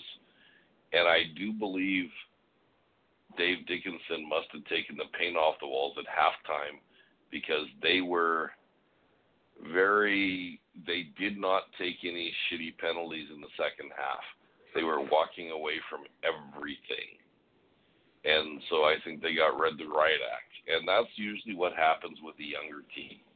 Okay? Not to mention Chris Casher got kicked out of the game for twisting Fajardo's ankle. So I I I think Calgary has enough talent to finish first place and go all the way. But uh, we'll see what team comes out. And of course I'm curious to see if Tre Roberson is back or not. Um, but I'm still going to pick Calgary as finishing first overall. I do believe they have that ability. Um, I mean, Saskatchewan does play Edmonton back to back, and don't tell me Edmonton's going to lay down for them. They're not. But they have Kilgore as their starting quarterback. So Edmonton is not that good a team. know, well, no, they're not, but they're still right there. Okay, I think they have. I think they have a pretty good defense. Um, I think, uh, and and Sask- I I just don't think Saskatchewan's that good. And despite what everybody says, how great Fajardo is playing, and Fajardo is playing great. He doesn't do as well on the road. So It's true. I don't know. I, I I'm gonna I'm gonna. Uh, every year, Calgary's goal is to finish first in the West, and I think uh, you know they have to finish first if they want to get to the Grey Cup because I don't know if they're going to win Saskatchewan, and I don't know if they're going to win in Winnipeg. So we'll see if they if these games if they really know what these games mean to them that are coming up. I can very easily see Calgary beating Winnipeg back to back. I don't know if it's going to happen, but I'm still to pick. Uh, I, I'm still not sure. I you still can't write off. I don't think you can write off the Bombers because of their defense, and I I do believe Chris Streveler does get better every game. Understand this is only a second year player with not that many starts. So who knows? Who knows? It's it's just too close to pick. And I mean, I'll be damned if I'm going to sit in the stadium for the Grey Cup and watch Saskatchewan because I don't want to sit in the stands and watch Saskatchewan. But I don't have a choice this year. I'll be there regardless of who's in the Grey Cup. So but yeah, I'm gonna still pick Winnipeg, or sorry, I'm still gonna pick Calgary, Saskatchewan, Winnipeg. That's the order they'll finish this year. Calgary, So- Saskatchewan, Winnipeg, Edmonton. Yep. Yeah. Okay. Interesting. Edmonton crosses over. And, Do they have a hope in hell in Montreal? Well, in the playoffs, everybody has a hope, right? You know, if Burnham Riders won in Ottawa in breaks his leg, 2017. yeah, and we're one play away, one second and 20 or second and 17 away from going to the Grey Cup as the Eastern representative in 2017. Yeah. So Phil, how much do you want to bet that uh, if uh, Saskatchewan gets into the Grey Cup this year, that uh, Dickenson assigns one coach, Phil, one coach, and his only job is to count the players on the field whenever they whenever they come on. You know what I mean? You think they'll have that? I'll be sitting on the Riders' side of the. I'll be sitting on the Riders' side of the field, counting them every play. Okay. Okay. But yeah, like I said, this year it's not it's it's going to be a great finish regardless. There's no doubt about it.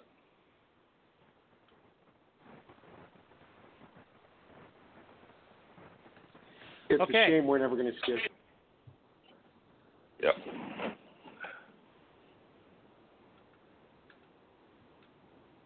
Shame we're never going to see a Saskatchewan Calgary Grey Cup. Well, and and the other thing you got to understand, and I'm still confident that it's going to happen. I think Bo is going to play better down the down the stretch, and if Bo gets hot, nobody's going to beat them. Nobody's going to beat them. You're right there, Will, but he's got two receivers. I, I in my Well- he's got three young Canadians, so I'd like to say some good things about them. Uh, the the Calgary Stampeders have done a great job of, of developing and, and putting and getting some playing time for three young Canadian receivers, which is something they haven't done in the recent past, and and few teams have. And the Riders in particular have have not. Uh, that that Hergy Mayala, he's ready to play. Uh, as as they said, he was the most uh, of all the receivers, Canadian receivers in the draft. They said he was the most ready to play. May not have the highest ceiling. Well, I'm sure hoping the two Rider draft picks in the early rounds uh, end up having a higher ceiling because they have not had the season that Hergy Mayala has had. That uh, buddy of yours, his son, there, uh, Clayton Hunchak, uh, he's Colton having a whale of a season. Col- Colton, and and, and the, the other name just escapes me. but Calgary also had a, a kind of a breakout game from that running back, uh, last name leader. I think it's a hyphenated last name. Uh, what what a contribution from uh, Canadian uh, skill players that the Calgary Stampeders ended up with on Friday night. Yeah, and, I, and my biggest disappointment with Calgary is they don't, they haven't had a running back since uh, Messam, to be honest with you. It's been a running back by numbers.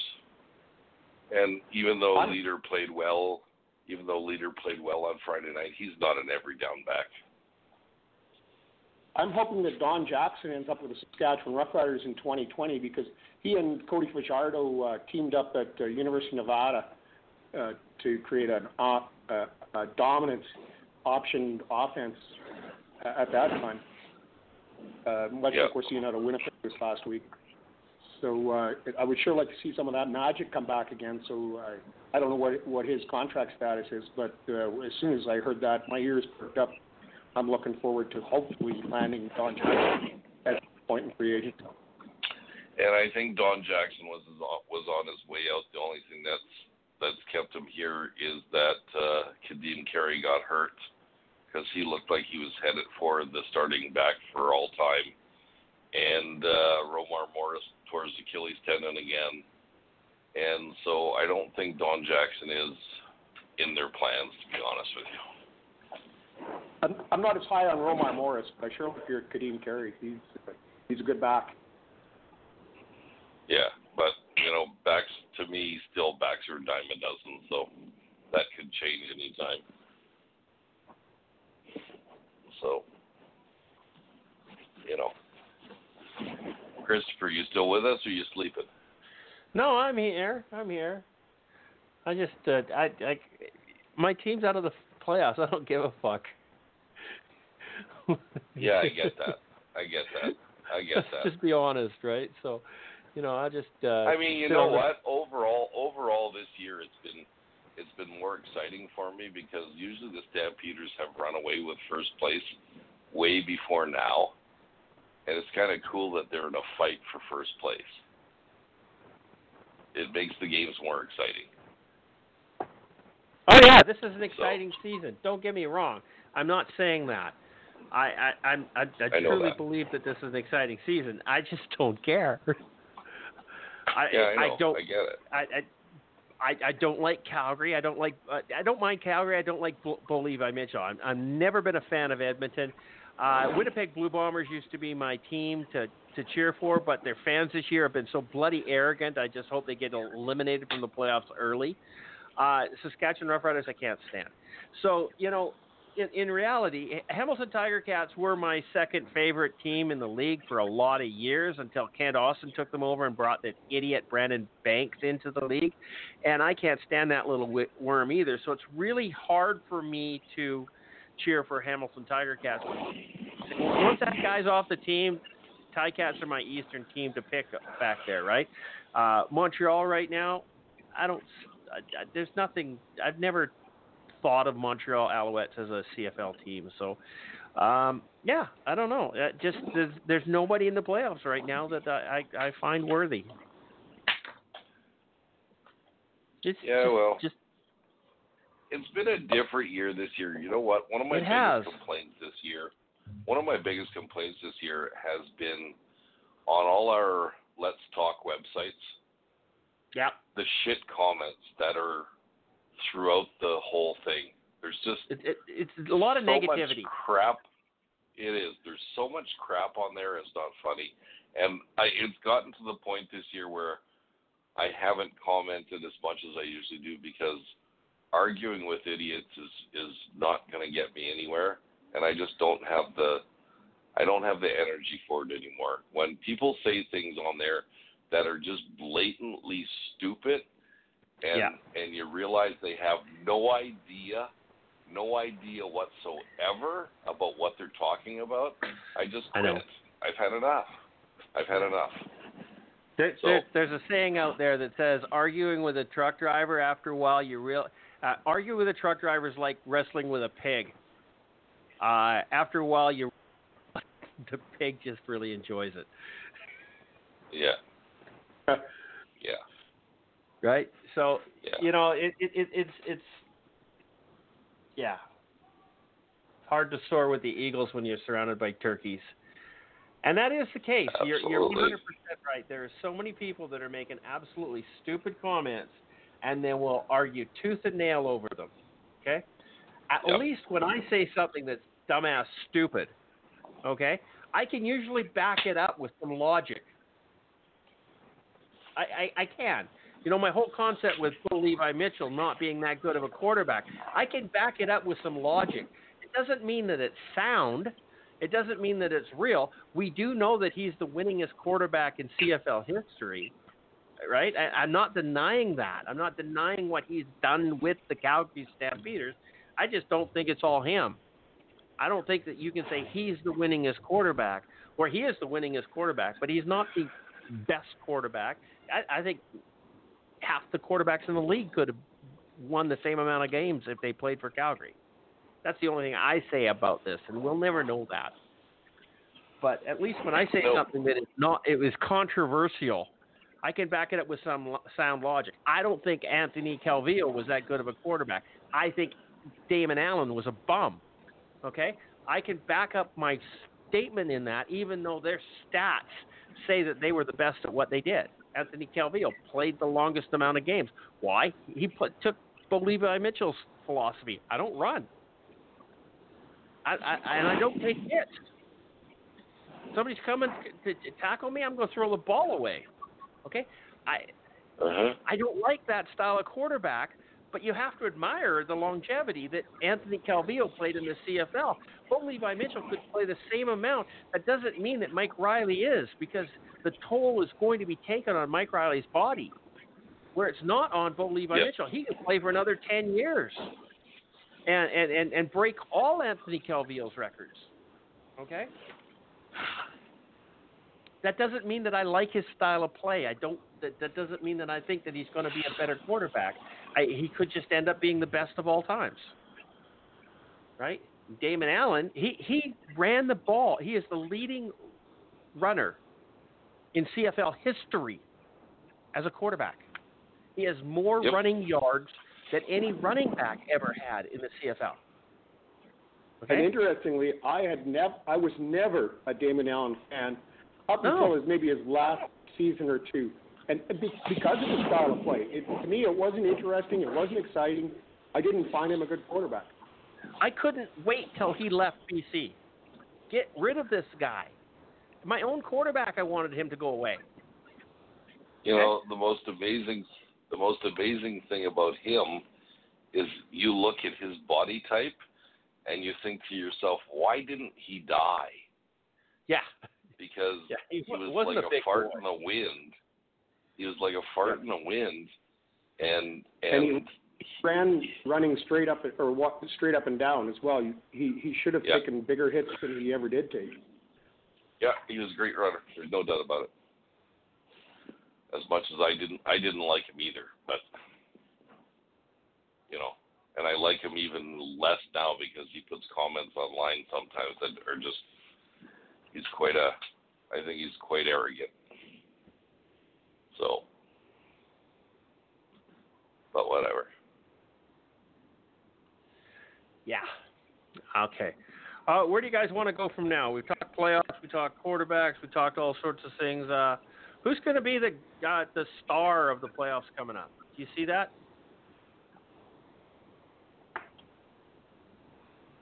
Anybody? Who's gonna Who's gonna be the standout star? Is it gonna be William You know, I think uh, no, I think the standout star is going to be the premier quarterback in the league, Cody Fajardo.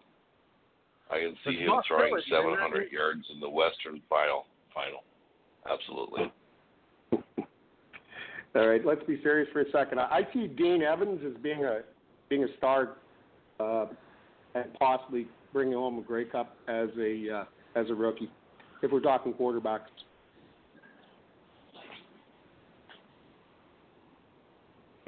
Yeah, possibly. Possibly. I, I see him pulling up Bo Levi Mitchell circa 2014. Yeah. I don't disagree. I don't disagree. And you know, eh, for everything that we say of the Eastern Division sucking, and has for the last three decades, there's always been one team that has showed greatness. Okay? It means the division sucks. It doesn't mean that all the teams in the division suck. And right now, Hamilton does not suck. Okay? They are probably the best team in the league right now. They have the best record. They are on a tear, and they are dangerous. And for the Western Division to get cocky right now and say, "Well, we're just we're the best," uh, you know, it's, it's the fight is between Winnipeg, Calgary, and Saskatchewan. It's not. That's just the fight to get us. I mean, it's like one of these. Uh, you know, when you're doing a heavyweight bite uh, fight, uh, you got to beat up a whole pile of other people to get the the you know the the big match to get to, to the undefeated champion or the you know the undisputed champion of the world at this point in time. That's what you got to do right now. You have to get to play. You have to get to play Hamilton. Granted, Hamilton has to get to the game first because they got a Edmonton, Montreal is happening over there as well, which we're not going to disrespect them. Um, but yeah, I don't know. I don't know interesting times. Wait, you know what? I love that old Chinese curse or proverb or whatever you want to call it. May you live in interesting times. And we do. Well, you know what? I mean, I think right now the favorite to win this down or win the Grey Cup has to be Hamilton. Has to be. Currently, has to be. And, and if you discount them, you're in trouble. Well, I mean, the funny thing is, is if you look at the standings, and the the, the most scary statistic out there right now. Oh, I'm still back in 2009. Let's get back to 2019. Uh, Hamilton is four and one in the Eastern Division, but they have 12 wins on the season. That means they beat Western teams eight times. and they lost twice. So the the odds, I mean, obviously they played a lot more games in the West than they have in the East, but they are the same. They're they're they're at twenty five percent. No, they're seventy five percent. No, they're they're not. They're twenty. Who did they lose win. to twice? Where? Who did they lose to? They lost to they lost to Calgary. They lost did they lose to Saskatchewan? Okay, yes. there you go and these are the two front runners in the but the they've West. also beat Saskatchewan. So. and They've also beat Calgary. Mm-hmm. They beat Saskatchewan Absolutely. after the quarterback's head off in the season opener. A win is a win, buddy. Mhm. But then again, I could turn around and say, and they beat Calgary with Arbuckle as the starting quarterback. Yep. So, and only by seven points or something like that. The biggest, so the beat, biggest. The, I was going to say the biggest.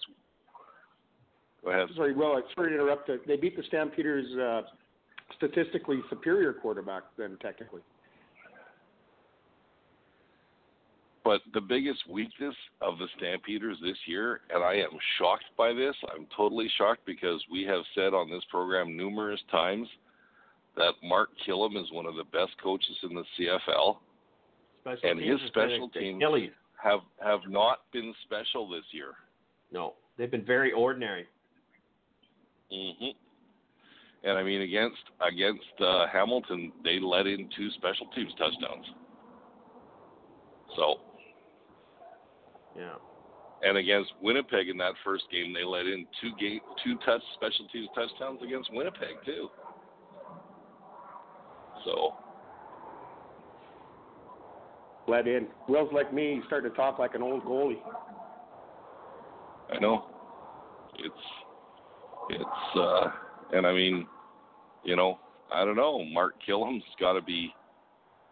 You can see Mark Kilam leaving, leaving what or leaving Calgary eventually. I would assume. We'll see. Because I know Dave Dickens is not going anywhere. No, no. I was actually hoping uh, Kilam was the one that was coming to BC, but uh, I'm not disappointed with DeVone Claybrooks.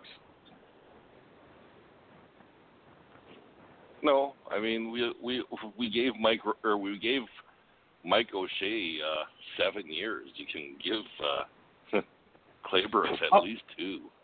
Oh, oh, oh, without without question, Claybrooks is sticking around. I have no problems with Yep. him. I think I think uh, what uh, BC has to do next year is get rid of Jarious Jackson. You think? Mm-hmm. Yeah, he wasn't was- ready for the offensive coordinator job. And don't be surprised if Claybrooks tries to pry. I would think Dinwiddie out of Calgary. Do because He hasn't. He's not going anywhere while Dave Dickenson's still there. No, but then his I think. contract would have to be up because it's not a it's not a promotion. Well, yes, it would be because he's not the offensive coordinator in Calgary. Who is? Dave Dickenson. No, Dickinson gave that up, did he not? Did he not make Ryan no, he Dinwiddie didn't. the No, no, no, no. Ryan Dinwiddie is still the quarterbacks coach. okay. Ryan yeah, Dinwiddie well, might be the is. brains behind this current offense, though. Ryan Dinwiddie might be the brains behind this current offense, though. I know. I know. Is Dinwiddie who talks to Bo all the time on on the sidelines. Speaking of sidelines, let's talk about this for a minute. Just a very short minute. This bullshit crap that these teams are doing with the chain and the special play of the game thing or the best play of that series. What a bunch of crap is that? I think it's stupid. Yeah, I you think it's mentioned on- stupid because I they're not. You think No, it's no. stupid because they're No. not hanging it on a white horse. No, no, it's stupid because Calgary would never do that because in my mind, when you're on the sidelines, you should be concentrating on the next play, not what happened the play before. Can't, can't disagree there. It's so high school, it's not funny. It's it's actually very college. It's going across college football real big right now. It'll probably disappear Yeah. soon. Well, If if we did that in high it's- school, we would have had our te- heads taken off by the coach. You focus on Uh-huh. what's in front of you, not what's in behind you. yeah, I agree. Okay? Yeah, what I- what happened I in the really like past it. is irrelevant. Your memory had better be short, whether you did a good job or not. That's correct. It's the same as you'll hear it from most players, you know, on any team in this league. Mostly, and I've heard it mostly from Calgary and Winnipeg, is they take one game at a time, and what they did last week does not matter. No, it does not matter.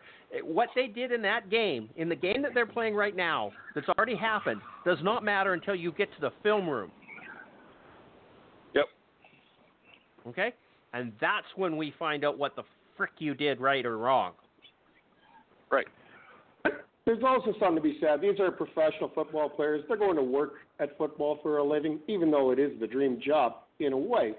But they're making this big commitment. It's good to see these guys loosen up a little bit and, and show some love for teammates. Uh, I, I think that's one thing the CFL is way ahead of the NFL. Uh, every team is more, much more like a family. Uh, it's more like a like a small college or a smaller college school because I, I think the top 25 colleges in the U.S. maybe lack some of that as well. And and I love to see that because that is also what we see in high school sports, and and I think it's the uh, the essence of of sports competition and particularly football. So I I I do like to see it in a way because you can tell the team is pulling together. They are a family and they love loving each other. So it's uh, okay. I'll, I'll pull right out of my my 1950s hippie uh, act now. Starting to sound like a liberal.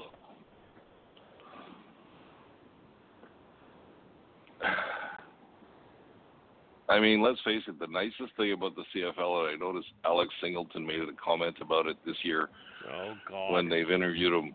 out of Philadelphia. No, the nice thing is he says he has been involved in lots of Philadelphia community things, and you do not go to these community things in the NFL without an escort and without guards.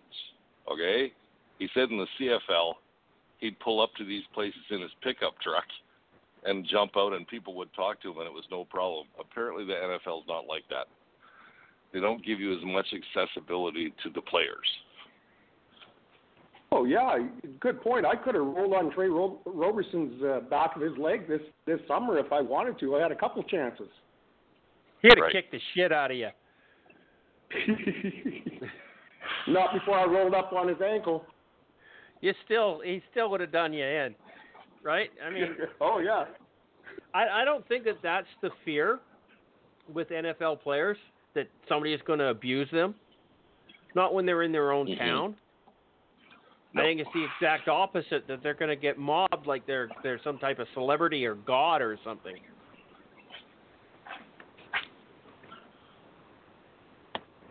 You know, I used to. It's funny because every time I hear about Tre Roberson, I think about Larry Highbaugh, and I saw an interview with Larry Highbaugh when he used to play with Edmonton. And training methods have changed a whole bunch. Larry Highbaugh said his training You method think? was he used to run through fields with a pointed stick trying to catch rabbits. Okay, and that's what he did in the off season to train. Okay, and he was a he was a great player. He was a great player. A lot of things have changed in in, in the way that things are trained uh, are trained. There's no more smoking on the sidelines if you've noticed that. yeah. Yeah, Ron Ron Guy Lancaster wouldn't Guy be able to Lafleur, be Guy. Lafleur would not. Guy Lafleur would not make it in the NHL today because there'd be no place for him to smoke in between periods. Okay. What are you talking about between periods, between line changes? He used to smoke on the bench. He would take a cigarette and throw it into the bench when he'd go on the ice. Uh huh.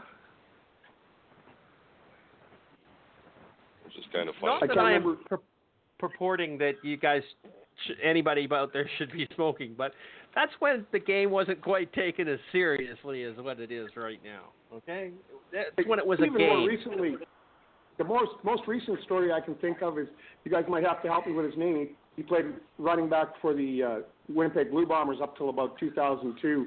Uh, was their greatest running back of all time until recently. Um, Blink. Charles, Blink. no, Charles. Charles. Charles. Charles. What was his Yep. last name? Yeah. So Charles is his last name.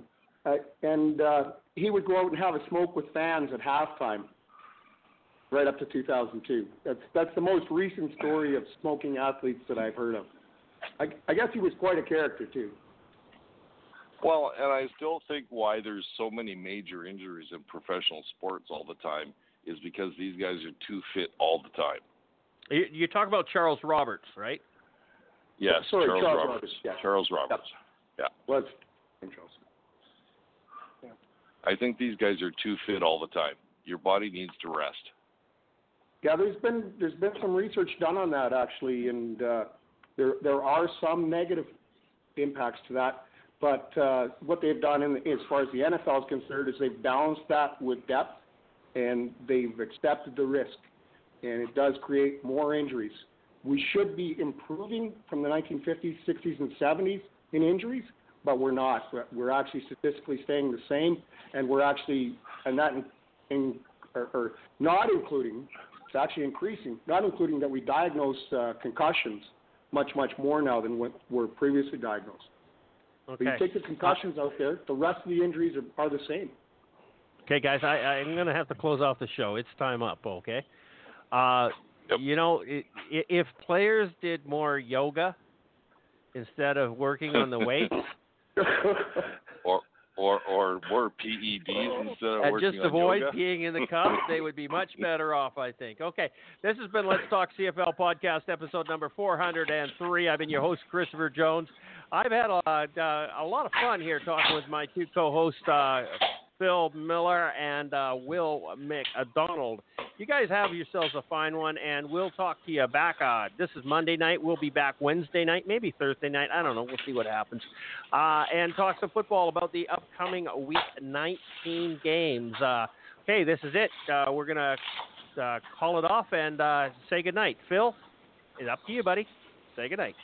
Hey, good night, everybody. Thanks for listening, and do more yoga. Do more yoga, less juice. Less juice.